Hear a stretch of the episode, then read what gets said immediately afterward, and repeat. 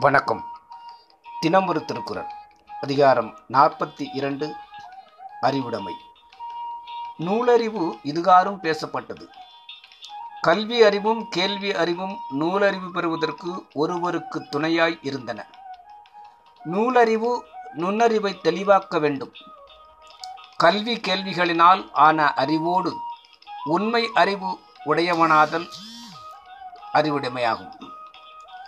நுண்ணுணர்வு இன்மை வறுமை அது உடைமை பண்ண பனைத்த பெரும் செல்வம் என்கிறது நாளடியார்.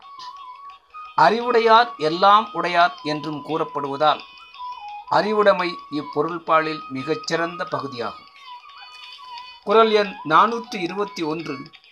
அறிவற்றம் காக்கும் கருவி செருவார்க்கும் உள்ளழிக்கலாகா அரண். பொருள்.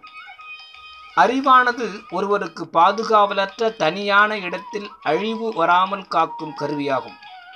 மேலும் பகைவர்களின் தாக்குதலை தடுக்கக்கூடிய உட்கோட்டையும் ஆகும் விளக்கம். படைக்கலம் ஒருவன் விரும்பி பெறுவது பாதுகாவல் தானே அமைத்துக் கொள்வது. ஆனால் அறிவானது படைக்கலமாகவும் பாதுகாவலாகவும் அமைந்து ஒருவருக்கு அழிவு வாராது காக்கும்.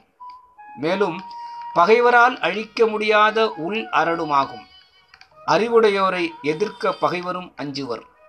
இயற்கை பாதுகாவலை அரண் என்றும் சமயத்தில் பயன்படுத்தும் படைக்கருவி என்றும் கூறினார். ஒருவனது அறிவு இயல்பாகவே பிறருக்கு அச்சத்தை கொடுக்கிறது. அப்படி மீறி பிறன் பகைப்பான் ஆனால் அந்த அறிவு அவனை வெல்வதற்கு துணை செய்கிறது. ஆகையால் அறிவானது கருவியாகவும் அரணாகவும் கற்பிக்கப்பட்டது. நன்றி.